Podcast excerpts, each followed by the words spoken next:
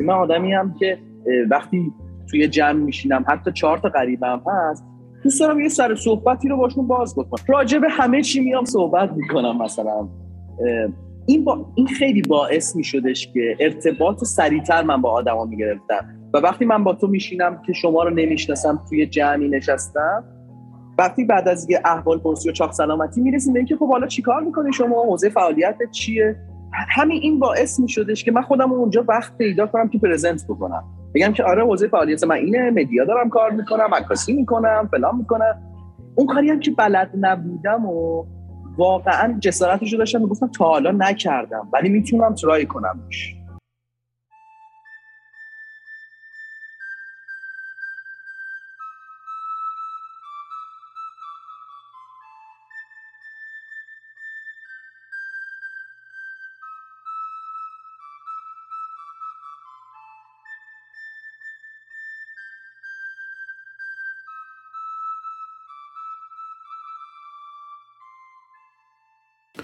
سلام، من میلاد اسلامیزاد هستم و شما به بیست و دومین قسمت از پادکست کارگاه گوش میکنید.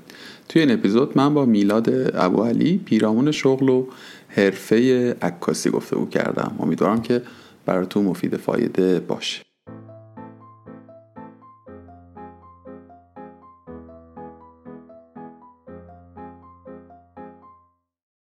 سلام بر میلاد ابو علی.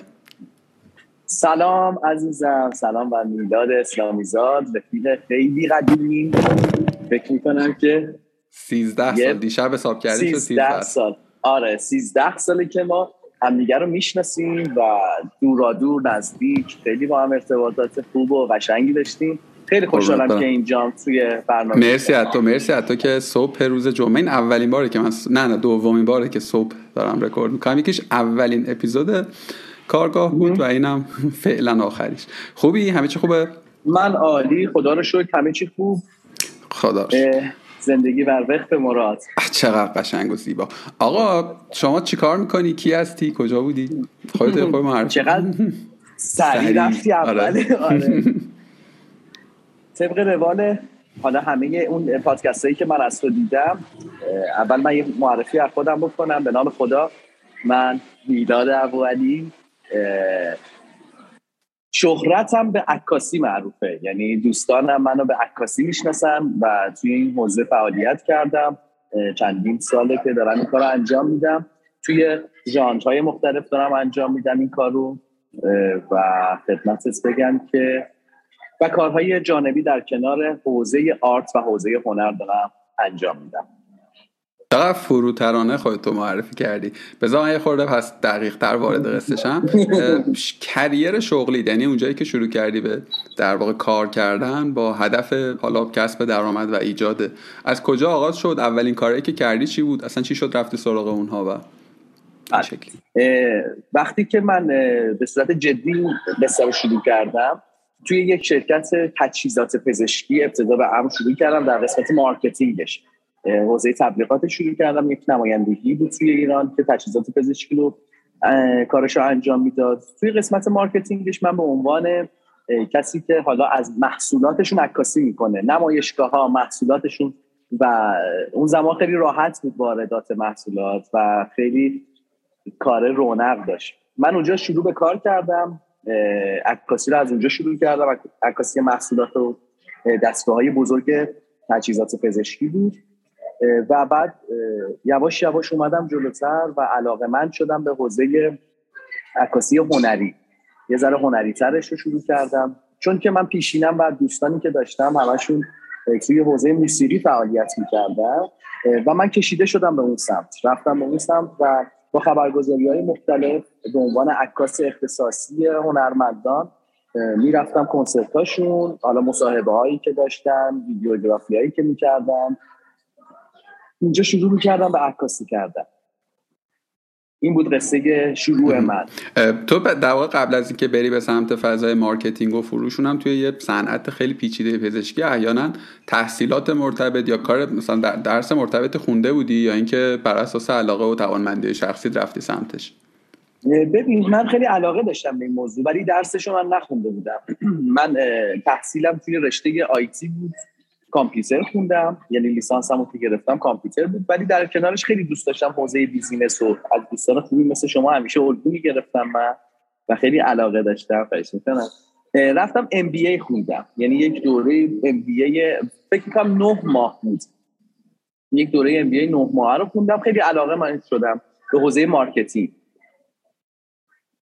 یه دونه کورس گرفتی رفتی اونجا، ولی از قبل ترش، یعنی مثلا تو تو, تو جزء آدمایی بودی که در یک خانواده هنرمند چشم به جهان گشودی. من میدونم که پدر بزرگ شما، دایی شما، همه بله بله. در واقع افراد صاحب سبک و صاحب در واقع نام و شهرتن در این عرصه. یک کوچولو بله. دستی هم بر سازم فکر کنم داشتی از قبل ترش، نه؟ ستار میزدی؟ بله بله. ستار میزدم، آره خیلی علاقه داشتم به حوزه موسیقی، ستار میزدم، ولی به صورت خیلی جدی این کار انجام نمیدادم. میداد کریر و... نبود در واقع، کار دلیه مثلا. دقیقاً چیزی که خیلی بهش علاقه داشتم حوزه تصویر بود، حوزه عکس بود و عاشقانه عکس رو دوست داشتم. سر همین رفتم سراغ تحصیل راجع به درس عکاسی به صورت آه. آکادمیک. آها ببین یه, یه جایی ببین، پس من اینجوری میفهمم که تو توی بستری بودی که به هر حال دور و برت آدم‌هایی که فن فنی که برش مسلط و مهات بودن هنر بوده، گرایش پیدا کردی به سمت بیزینس، اونجا هم یه خورده داشتی از اون آرت استفاده می‌کردی در قالب عکاسی از تجهیزات در واقع صنعتی، پزشکی و صنعتی پزشکی صنعتی پزشکی آره. بعد یک جایی از این معادله فهمیدی که خب نه، دوست داری بیای دوباره به سمت هنر و حالا یه خوردن تخصصی تر و به سمت تصویر و ویدیو و اینها، و اونجا هم به این نتیجه رسیدی که خب حالا لازمه که بری در موردش خود بخونی. این سویچینگ پوینت، یعنی این تغییر مسیر دیگه یه خورده، میدونی، و تغییر به زعم من کوچکی هم نیست. اول بگو که بعد از چه بازه‌ای از زمان حادث شد، یعنی بعد از چه مدتی به این چه رسیدی که خب نه، من باید از اونجا مووان کنم، گیواب کنم، بیام حالا توی فضای دیگری، و محرکات چیا بود؟ چی شد که فهمیدی آقا من اینجا، با اینکه احتمالاً چون صنعت پولداری هم و صنعت پزشکی احتمالاً خیلی هم خیلی بیشتر از ما پول در می‌آوری در اون مقطع، تصمیم گرفتی که نه آقا اونو رهاش بکنم، حالا بیام توی عرصه دیگری، عرصه‌ای که خیلی کرادده دیگه، خیلی شلوغه، خیلی هم چیزه، خیلی هم سخته وارد شدن بهش، میدونی؟ اینجوری نیست که تو بگی خب خب من یه دوربین دارم و حالا میرم شروع می‌کنم عکس گرفتم، میدونی؟ این س... و تو هم آگاه بودی به اینکه آقا درسته درسته من یه سری آشنا دارم، درسته که در این بستر به هر حال ارتباطی دارم، ولی اونقدر هم کار ساده ای نیست. سه چهار پنج تا سوال شد دیگه، خودت ببین چجوری می‌خوای جواب بدی. من از اولیه شروع میکنم. اینکه اون حوزه رو من داشتم کار میکردم توی حوزه صنعتی تجهیزات پزشکی، میلاد یه ذره که رفتم جلوتر، دو سه سال که کار کردم روش، دیدم خلق و خوی من، روحیات من انقدر خشن نیست که بخوام انقدر خشک و به صورت خیلی فرمال یه کارایی رو انجام بدم. یه کارایی روتینی بود و دوست داشتم بیشتر خلاقیت به خرج بدم، ولی خب دست و بالم خیلی بسته بود به خاطر اینکه فضای اون بیزینس اجازه خلاقیت بیشتر رو نمیداد. شما توی کریدوری باید کار میکردی، عکاسی میکردی و نمیتونستی حالا اون خلاقیت هایی که داری رو پیاده کنی. شما از یک دستگاه، مثلا مثال میزنم، دستگاه ام آر آی پنج جهت میتونی اینو پرزنت کنی، میدونی چی میگم؟ و یه جسمی بود که فیزیکی روح نداشت و من علاقه زیاد به اون نداشتم، نه اینکه علاقه نداشته باشم، ولی می‌خواستم خلاقیت بیشتری داشته باشم، برم از محصولاتی عکاسی کنم که روح داره. برای همین بود من یواش یواش با یه شیب خیلی نرم اومدم سمت هنر و شاخه موسیقی رو انتخاب کردم و سینما. خب حالا من دوستانی داشتم تو این عرصه که سالیان سال در کنار هم دوست بودیم، به صورت رفاقتی می‌رفتیم جلو و به صورت خیلی جدی‌تر من یه پروپوزالی به قول شما تو ذهن خودم نوشتم، گفتم که حالا من باید بیام اینا رو یکی یکی اجرایش بکنم.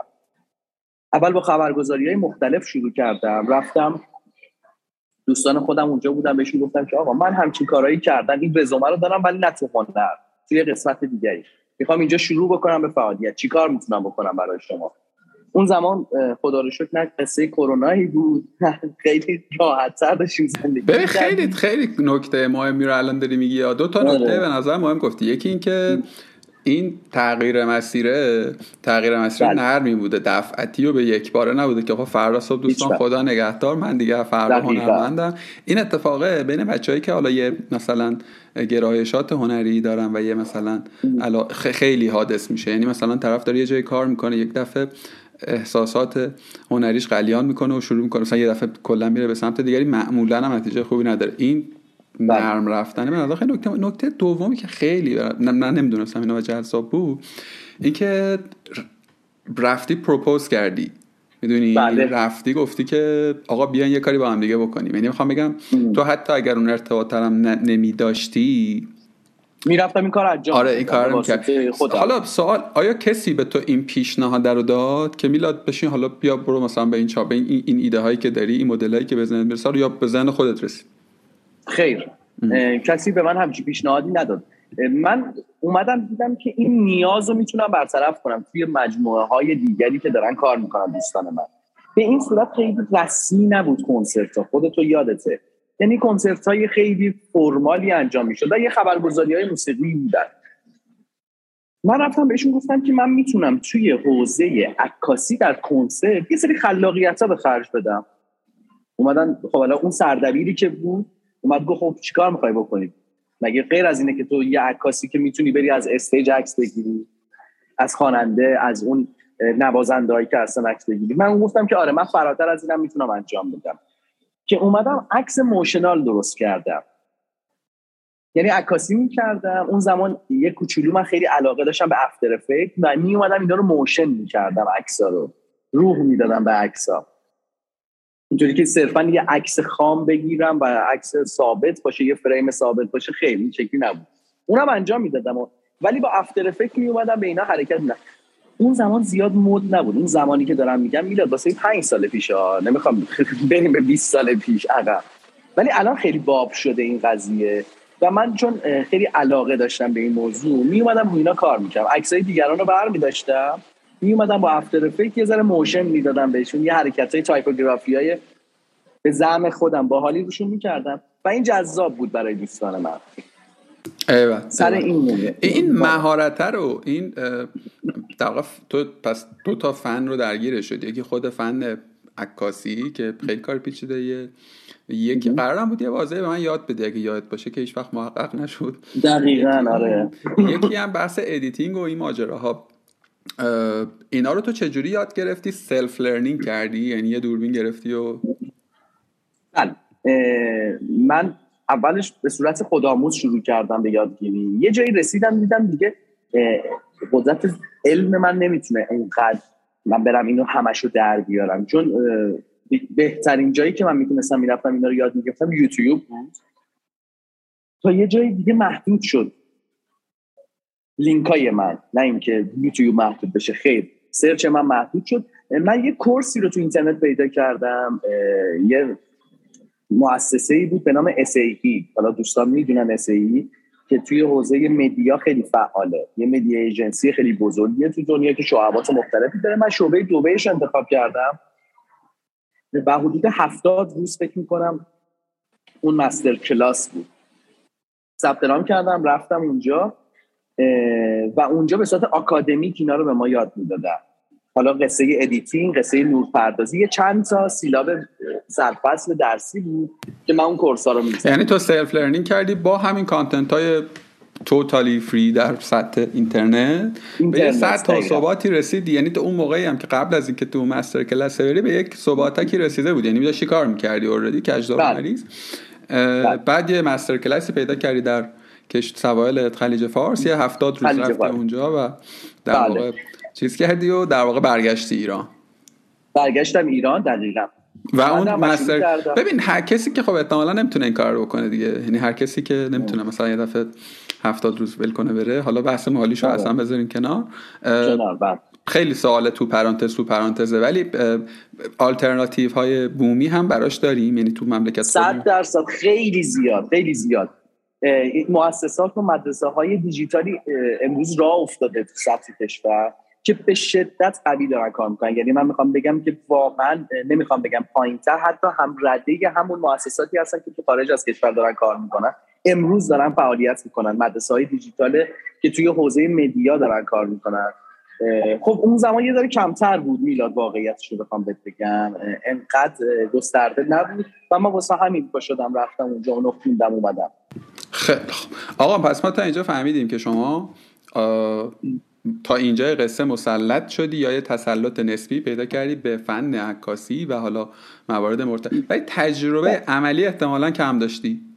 این تجربه تجربه عملی, عملی کم داشتم، همش تئوریک داشتم می‌خوندم. آره ببین شغل تو یعنی در واقع کاری که تو الان داری می‌کنی یه تفاوتی داره با حالا خیلی از مشاغل دیگری. مثلا تو چه می‌دونم بحث مارکتینگ میتونی بری یه جایی کارآموزی کنی، بعد کارشناس چی، بعد کارشناس ارشد چی، بعد توی عکاسی آیا این مسیر فراهمه؟ یعنی مثلا چیزی به اسم کارآموز عکاسی جایی میتونه آدم‌ها برن کار بکنن؟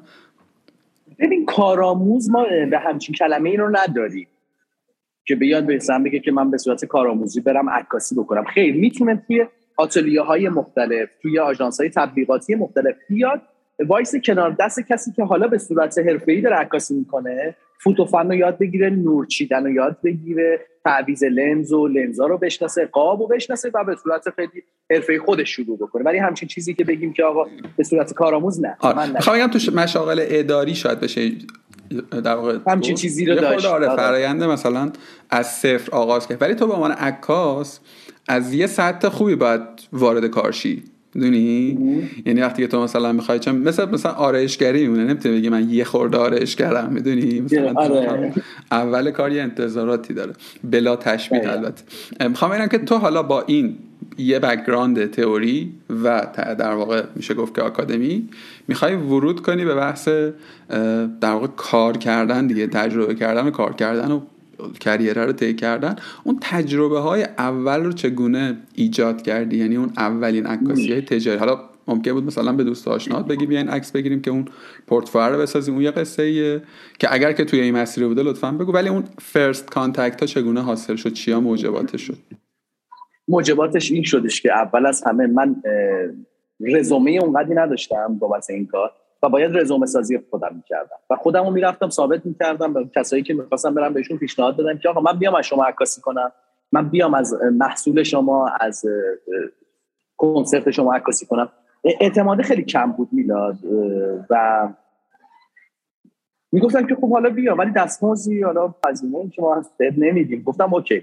من میومدم این کارو انجام میدادم، وقت میذاشتم، شب بیداری‌ها رو میکشیدم که برم فقط واسه خودم رزومه جمع بکنم، بگم که آقا همچین کاری هم میتونم بکنم. الان خیلی بهتره. ببخشید چجوری پیدا میکردی؟ یعنی چه مثلا به آشناها میگفتی که من بیام از مس یا اونا میومدن دنبال تو؟ خیر خیر خیر من خودم پیدا میکردم. به چه رابطه ای پیدا میکردم؟ من یه گرایشی رو مد نظرم بود، گرایش موسیقی و سینما. میرفتم آدمای این حوزه رو پیدا میکردم، حالا یه سری ارتباطات داشتم یه سری هم نداشتم.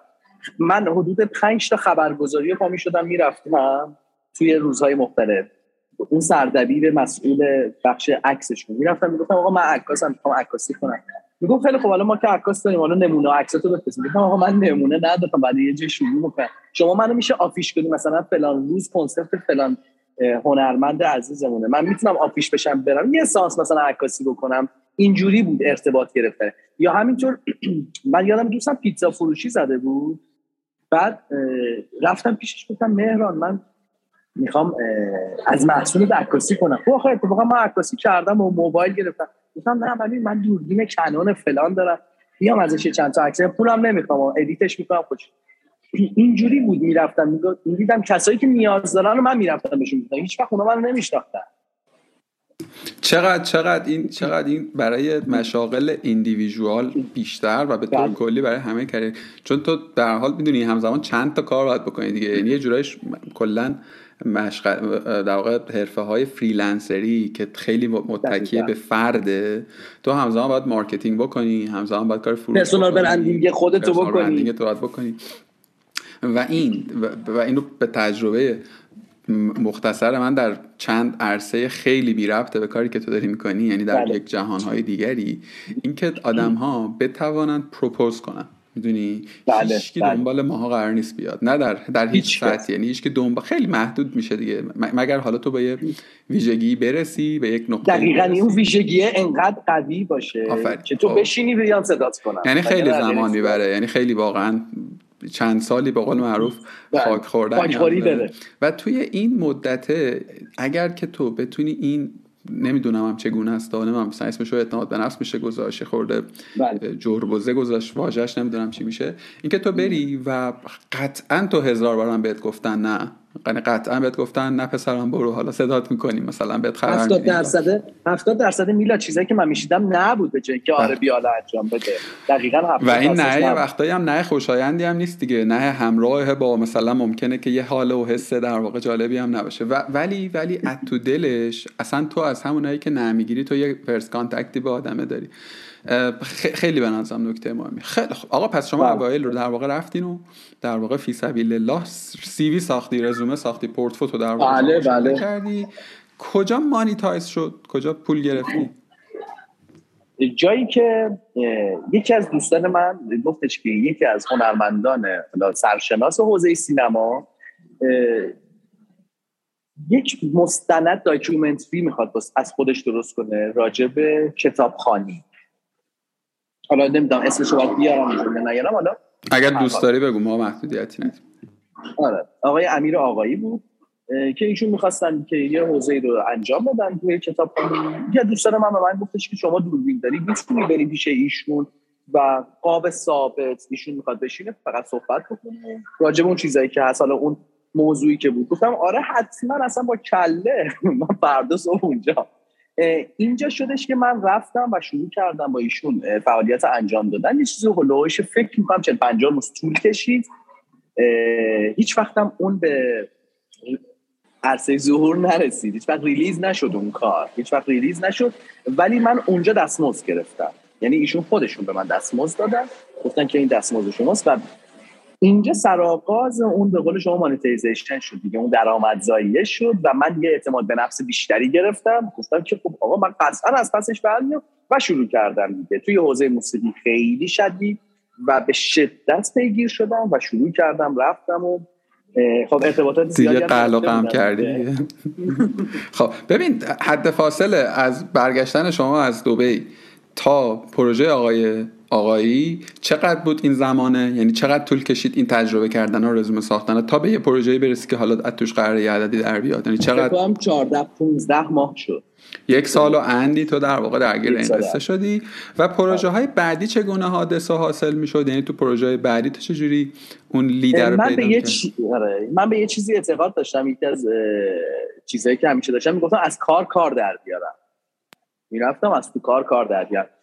من دیگه کارم این شد که از این استدیو به اون استدیو، از این مؤسسه فرنگی به اون مؤسسه میرفتم، پرزنت میکردم، میشستم اونجا پیش دوستانم، میشستم به بهانه قهوه خوردن، مثلا فلانی بهم زنگ میزنه میلاد کجایی باشه بیا اینجا یه قهوه با هم بخور. میرفتم میشستم قهوه خوردن، دیدم مثلا فلان خواننده میاد، خواننده نیم یا نو نیم فرقی نمیکنه، من بیشتر دارم حوزه موسیقی رو میگم چون خیلی فعالیت کردم دارم مثالشو میزنم. میشستم میومد اونجا، دوربینم من یه دونه، من همیشه بک بک می‌داشتم، یه کولر داشتم که دوربینم و تجهیزات خودم توش بود و اونجا مثلا داشتن رکورد میکردن، میگفتن مثلا میخوای یه دونه عکس بگیرم، همین این باعث میشدش که ارتباطات رو میگرفتم، میگم مثلا من فلان ترکم میخوام ریلیز کنم، عکس کاور، گفتم آره حتما آفیش میکردیم، مثلا اگر استودیویی می‌خواستیم بریم یا آوتدور می‌خواستیم عکاسی کنیم میرفتم عکسشو میگرفتم میومدم، حالا خودم کاور آرتش رو درست می‌کردم و همه اینا سلفی بعد می‌رفتم یاد می‌گرفتم کاور آرت فتوشاپی.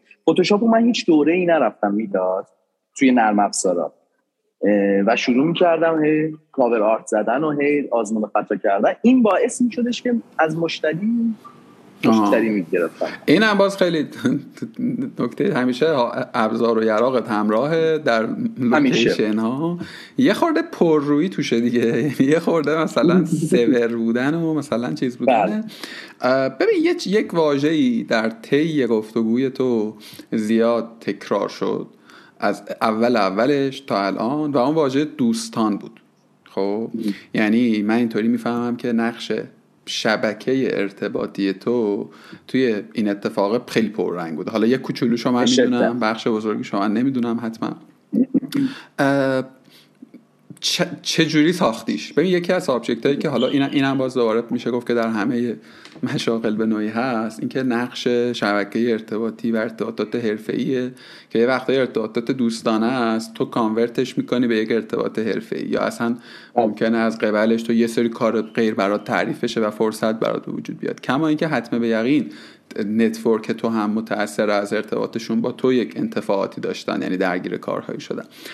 و این در مورد همه در واقع حوزه‌های شغلی هست. حالا سوالی که من هنوز براش پاسخی ندارم، یعنی من هنوز نتونستم بگم که آقا مدل اینه و اینا، از بچه‌هایی که گفتگو می‌کنم باهاشون سوال می‌پرسم چه جوری میشه به وجودش آورد. ما همه می‌دونیم که نتورک چیز خوبیه، چیز لازمیه، ولی مدل نداره به نظر.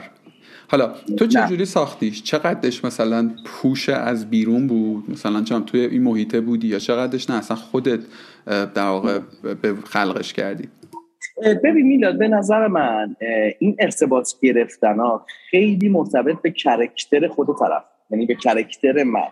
من کرکترم چیه؟ آدم به جوشیم، آدم اجتماعی هستم، آدم گپ و گفتی هستم، آدم خونگرمیم یا نه آدم سرد و منزوی و گوشه‌گیری هستم.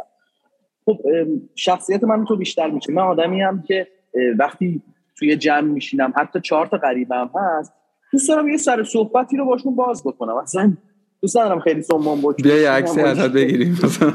نه حالا عکسی، راجع به همه چی میام صحبت میکنم مثلا. این با... این خیلی باعث میشدش که ارتباط سریعتر من با آدما میگرفتم. و وقتی من با تو میشینم که شما رو نمیشناسم، توی جمعی نشستم، وقتی بعد از یه احوال پرسی و چاق سلامتی میرسیم به اینکه خب حالا چیکار میکنی شما، حوزه فعالیتت چیه، همین این باعث میشدش که من خودم اونجا وقت پیدا کنم که پرزنت بکنم، بگم که آره حوزه فعالیت من اینه، مدیا دارم کار میکنم، عکاسی میکنم، فلان میکنم. اون کاری هم که بلد نبودم و واقعا جسارتش رو داشتم میگفتم تا حالا نکردم ولی میتونم ترای کنم. اینم اینم اینم اینم به نظر خیلی نکته مهمیه که این این از سلف اورنس میاد به قول غربی ها، یعنی خودشناسی، یعنی وقوف کافی داشتن بر توانایی ها و ناتوانی های خود. من خودم بله. خیلی معتقدم که آدمایی که اینو من معتقد نیستم، آدمای بسیاری معتقدن، من هم به تأسی، اینکه تو بتونی هر چقدر بیشتر نبگی، نه نه از روی هواها، اینکه آقا من این کارو نمیتونم بکنم یا این کار رو با اطمینان نمیتونم انجامش بدم، انجامش بدم، مخصوصا تو اون استپای اولی، این خورده موجب میشه که تو اتفاقا به جای اینکه تو نظر اون آدمه، اون آدمی که مخاطب در واقع مستمع تو اینجوری بشه که نه تو آدم ناتوانی هستی، این ذهنیه رو ایجاد میکنه که چقدر این آدمه چیزه با خودش شفافه، با خودش وضوح داره در شناخت. اینم خیلی نکته مهمه. آقا شما غلطیدی در حوزه عجیب موسیقی این روزهای مملکت و به عنوان عکاس به یک میشه گفت که تو الان مثلا جزو آدم شناخته شده حوزه عکاسی صنعت موسیقی پاپ ایرانی. مدلش هم ما فهمیدیم دیگه، مدلش هم اینه که کوله به دوش، از این استودیو به اون استودیو، این ارتباط هم از عدم وجود نداشته، تو ایجادش کردی، در زدی، ناک رفتی تو، سلام چطوری، هفتاد درصد هم نبوده، از اون سی درصد رسیدی به این نقطه‌ای که الان هستی و الان رسیدی توی این فضا. الان چه الان, الان امروز در این موقعیت که هستی دقیقاً چیکار می‌کنی؟ شغل تو رو یعنی بخوای تعریف بکنی که مثلا پروژه‌ای به صورت ثابت با یه سری آرتیست کار می‌کنی. من رسیدم به یه نقطه‌ای که حدود سه سال و نیم پیش بود، با یک مؤسسه فرهنگی و هنری که یه جورایی رکورد لیبل هستن تو ایران و جزو تک مؤسساتی هستن که آرتیست‌های خیلی زیادی دارن و از A to Z کار آرتیستاشون رو این مؤسسه انجام میده، یعنی استعدادیابی میکنه، تالنتیابی میکنه، روشون کار میکنه، ریلیزشون میکنه و به استیج میرسونتشون. من فعالیت این از هموناست که برند اون خواننده ها رو میگیره واسه خودش. و ببین رکورد لیبل دیگه مثل سونی میوزیک، مثلا من دارم خیلی بزرگش میگم تو سطح دنیا، مثل کلمبیا میوزیک، یه رکورد لیبلی هستن که تالنت یابی میکنن از بیرون، استعدادها رو کشف میکنن، اون برند رو میسازه دیگه، یا اینوست میکنه روش، بعد کل منتفعات و در واقع درش درگیر میشه. عرضم به حضورت که و تو توی اون تیمی، من توی اون مؤسسه حالا یه جورایی دیگه مدیر بخش مدیا یا اون مجموعه هستم که حوزه فعالیت من میشه عکاسی بچه‌ها، ویدیوگرافیاشون و سوشیال مدیاشون در قسمت حالا چه اینستاگرام، یوتیوب، تلگرام و ادورتایزشون دیگه. من اونجا دارم فعالیت می‌کنم. در واقع بالا سر این بخش‌ها وایسادی. ما میتونیم یه خورده دیپ تر شیم روی اینکه چه برندی و چه آرتیستایی، یا اینکه محدودیتی داریم؟ من خیلی نه محدودیتی ندارم. من تو مؤسسه‌ای که اصلا مؤسسه فرهنگی و هنری آوازینو است که آرتیستایی که ما داریم آرتیستای خوانندگان پاپمون از گروه ماکان، حمید هیراد عزیز، آقای فرزاد فرخ عزیز، سینا درخشند، آقای راقب، آقای پدرام پالیز و چند تا آرتیست جدیدی که به تازگی ریلیز شدن، حدود ده تا آرتیست هستن. چقدر خوب. چقدر یه خورده در مورد یه خورده بی ربط میشه به عکاسی، ولی خب چون فضای مدیاست و منم خیلی در واقع تست چیزام بحران میشه. خیلی سن خیلی سر و صداست دیگه. همین روزها هم یه دونه کلیپی در اومده از که در واقع بس میشه گفت که یه جورایی نقد کرده فضای حاکمه بر موسیقی پاپ ایران و بعد اومده قیاس کرده تو بحث. نمیدونم دیدیش نه این کلیپ رو که در مورد یکی این خواننده هاست. یه خورده عجیب شده فضاش به نظر، یعنی میدونی کلا چه جوری می‌بینی؟ بذار اصلا من تحلیل نظر خودم رو چیز نکنم. تو چی رو چه جوری می‌بینم؟ چقدر ببین چقدر باز, باز. ببین چقدر فکر می‌کنی آیا موسیقی پاپ ما الان نزدیک به هنره یا چقدر بیزینسه؟ چقدر اصلا اون پشت چه خبره؟ نمیدونم، سوال خودم نمیدونم چیه. آره آره آره من متوجه شدم منظورتو. من سه تا دهه می‌بینم، حالا دهه شاید کلمه درست نباشه. سه تا استپ می‌بینیم توی موسیقی موسیقی که حالا ده سال پیش نوزده سال پیش بود، بعد یه سری خوانندگان دیگری اومدن و الان خوانندگان امروزی پاپ اومدن. به شدت فضای موسیقی پاپ حاکم شده بر جامعه و خیلی استقبال زیادی شده خیلی استقبال زیادی شده به خاطر اینکه ما انقدر میداد جوان‌های با استعداد، انقدر جوان‌های تالنتی ما داریم توی این حوزه موسیقی که دارن کار می‌کنن. مردم خیلی بهتر از ما میتونن تشخیص بدن و میتونن یه آدم رو وریفای بکنن، روش کامنت بذارن که این حوزه خیلی حوزه به قول معروف اینترتینمنتش خیلی زیاد شد و مردم خیلی استقبال خوبی کردن. واقعا هنر برای هنر شاید الان اینجا نتونم کلمه‌شو به کار ببرم. این تبدیل شد به صنعت موسیقی، به شدت حرفه‌ای شد، به شدت اومد به سمت پیشرفت و صنعتی شد. این که صرفا ما بیایم بگیم هنر برای هنر، خیر، همچین چیزی شما تو هیچ جای دنیا نمیتونی پیدا بکنی و اومد به سمت صنعتی شدن. خب درآمدزایی‌های خودشو داره این کار و یه جوری اینترتینمنت دیگه، سرگرمی. ببین من, من که کلا با این گزاره هنر برای هنر مخالفم. تو یکی دیگه از قسمت‌ها در مورد صحبت منم خودم من منم آدم بسیار کم دانشیم در عرصه موسیقی و خیلی سر و سوادی ندارم حقیقتا، ولی نقدی که زیاد میخونم از آدم متقدمین حوزه موسیقی، حالا و یه خورده من خودم باش همدلم، همدل معنی این که میتونم بفهممش و یه جورایی رأی منم شاید بشه به عنوان مخاطب موسیقی، نه هیچ سر و سواد و چیزی که نداره. اینه که خیلی مصرفی شده دیگه. ببین این که ما یک محصول و قطعه هنری رو یا حتی یک آرتیست رو یک پروداکت ببینی و براش کارهای مارکتینگی بکنیم، نمیدونم کانتنت بسازیم، پروموت کنیم و و و و این اصلا اتفاق بدی نیست.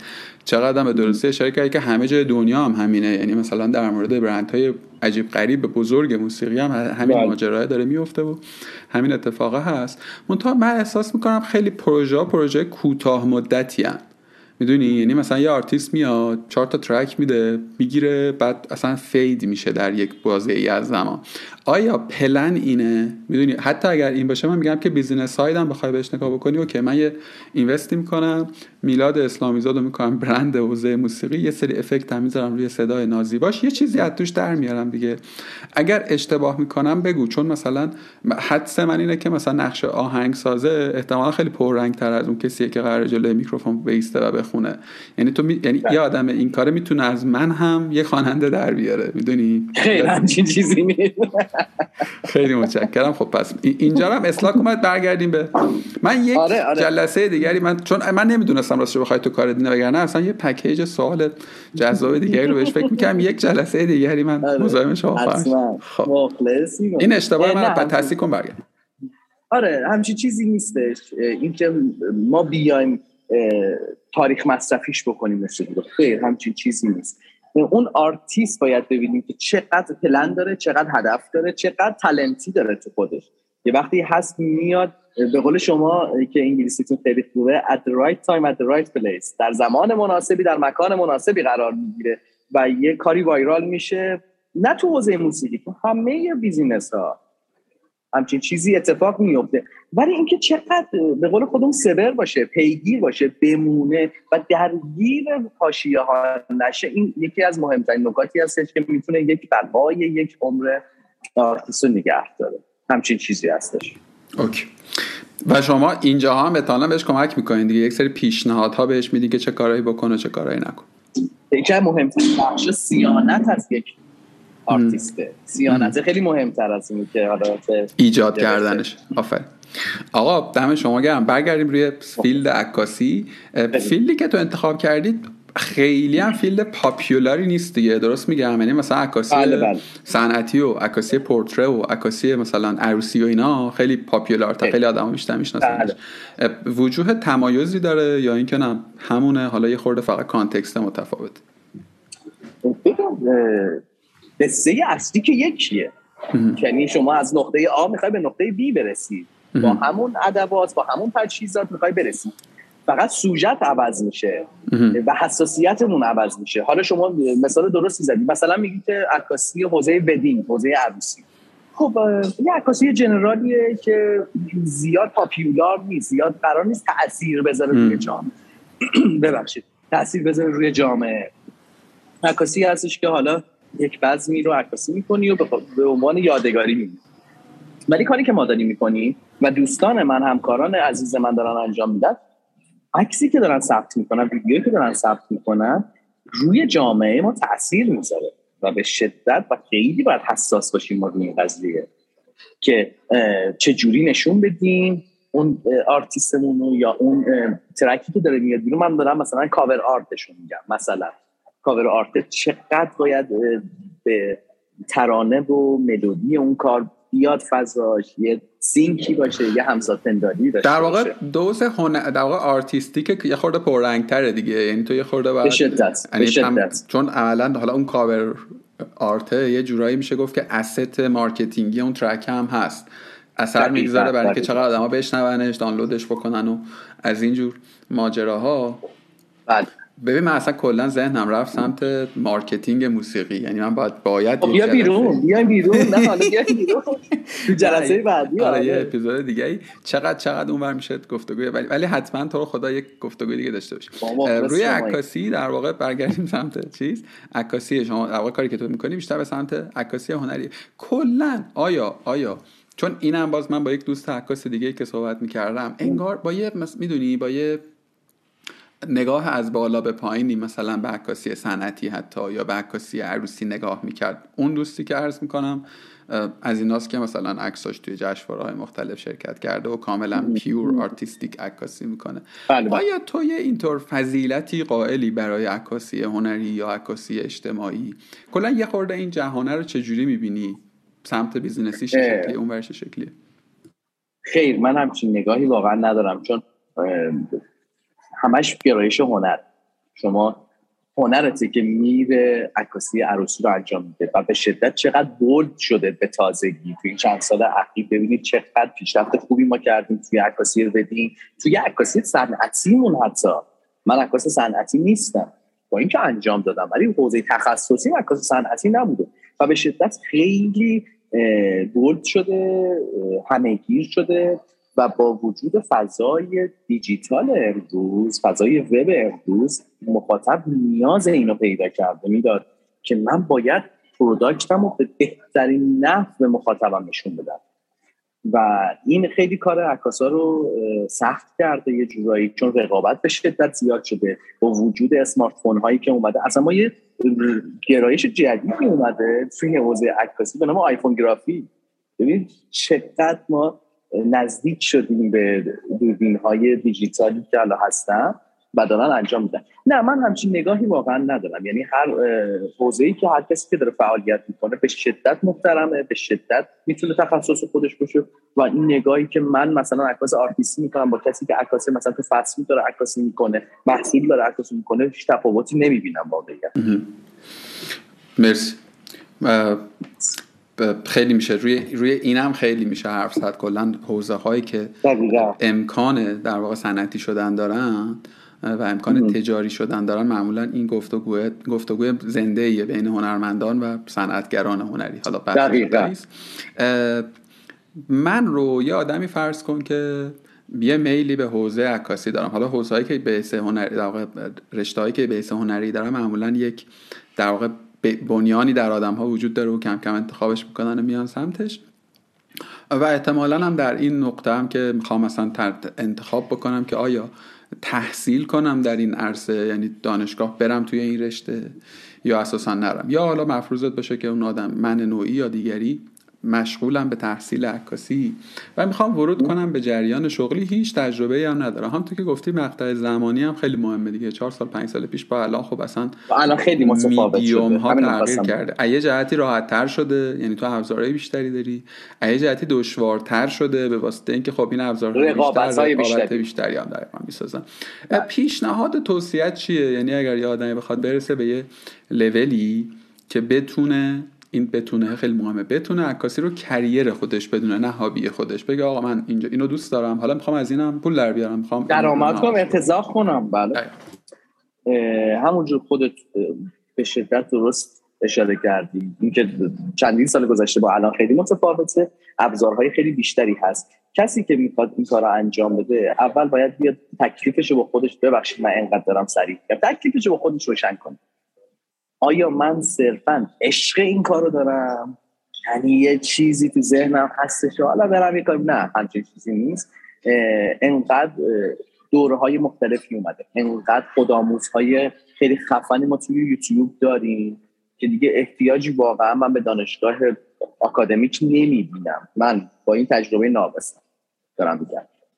و این که بخواد این کار رو انجام بده، پلنش رو باید بچینه، گرایشش رو باید انتخاب بکنه، یعنی شاخه‌ای که میخواد بره انجام بده، چون خیلی شاخهش گسترده است. میدم خیلی گسترده است، من تو این شاخه میرم و بره تا تهش رو و خسته نشه، ولش نکنه، آقا برو تا تهش ببین چی در میاد دیگه، بالاخره یه چیزی میشه، نگران نباش و این دو ازش کسب درآمد خواهی کرد اگر اینکه ذهن بیزینسی هم درسته. نمیدونم چقدر درست. ببین به نظر پاسخت درسته، اما من باز دوباره خودم میذارم جای اون آدمه و اینجوری هم که یک خب من چگونه گرایشم انتخاب کنم، من که تجربهشو ندارم، یعنی چگونه امروز انتخاب بکنم که به قول تو چه مسیر رو میخوام تا تهش برم. بله. و همین این, این سوال مهمیه به نظر. آره این خیلی مهمه، باید یه ذره مطالعه یه ذره مطالعه تو سطح جهانی، حالا توی یوتیوب، توی گوگل یه ذره مطالعه کنید که اول ما گرایش‌ها رو بشناسیم. عکاسی حوزه صنعتی ماشینه، من می‌خوام صنعت چه می‌دونم کارخونه‌جات و پروداکت ریز و عکاسی جواهر می‌خوام بکنم، عکاسی پوشاک می‌خوام انجام بدم، عکاسی از نمی‌دونم تابلوهای نقاشی آرتیستیک هنری می‌خوام انجام بدم. اول یه ذره این فضا رو بشناسید، ببینید که چقدر با گرایش داریم. آقا هزار تا شاخه هست، حالا از این هزار تا شاخه هی فیلتر کنه تو خودش به نسبت به کرکتری که داره، به نسبت به موقعیت جغرافیایی که این طرف داره. من مثلا توی سیستان بلوچستان زندگی میکنم، شاید گالری مثلا به نام نقاشی زیادی نباشه، ولی اونجا شاید مثلا صنعتگر شیشه مثلا اونجا باشه، شیشه گری یا سفالگری. خب من برم اون شاخه رو مثلا دارم، یعنی جغرافیایی مثال زدم، مثالی گفتم. اول بیار اینا رو یه ذره فیلتر کنه رو خودشه، پنج تا شاخه میمونه مثلا، از این پنج تا شاخه بگی که خب کدومش نزدیکتر به روحیه‌مه، کدومش نزدیکتر به کرکترمه، کدومش ابزارش دم دسترمه، حالا من برم اون رو انتخاب بکنم. اینم خیلی اصلا کلا مهم کنم. اینم خیلی نکته مهمیه که یعنی اینو راستشو بخوای یه جورایی در رد همین سواله یه جورایی مطرح میکنم، چون خیلی وقتا یعنی خیلی از آدمایی که کارگاهو میشنون یا حالا به نوعی با آن در ارتباط بودن، سوال این سواله سوال پرتکراریه که آقا من نمیدونم میخوام چیکار کنم. خب و این انتظاره انگار وجود داره که دستی از بیرون بیاد مثلا بگه که خب تو بیا این مسیر رو برو یا بیا این کار رو کن. به زعم من ها، من هیچ تخصصی بله. در حوزه اشعار ندارم واقعا، ولی به نظر من این اصلا اشتباهه که من به عنوان مشاور، منتور، هرچی بیام بگم که خب میلاد جان شما برات خوبه که مثلا بری عکاسی فلان کنی، یا خوبه که بری طراح، این شغل من رو بیاد به من پیشنهاد کن. خیلی باز به نظر نکته جالبی رو با مهمی رو گفتی و اون ابزرو کردن، در واقع جمع آوری اطلاعات، بره آدمه بجوره، جمع کنه، کالکت کنه و بشناسه، یک سطحی از شناخت رو به دست بیاره و این شناخت خدا رو شکر امروز انقدر ریسورس هست، یوتیوب هم جزء خیلی زیاده، چیزی بود که زیاد تکرار کردی، واقعا چیزی نیست که تو بخوای یادش بگیری و نباشه و نتونی پیداش کنی. پیدا کنی یک کوچولو فقط باید زبان بدونی، انگلیسی بدونی، کما این که این روزها محتوای فارسی هم چنل های فارسی به شدت, به شدت زیاد, زیاد شده. خود شما یکی از چنل های بسیار جذاب حوزه ویدیو ادیتینگ رو دارین، من حالا لینک میکنم دوستان ببینن.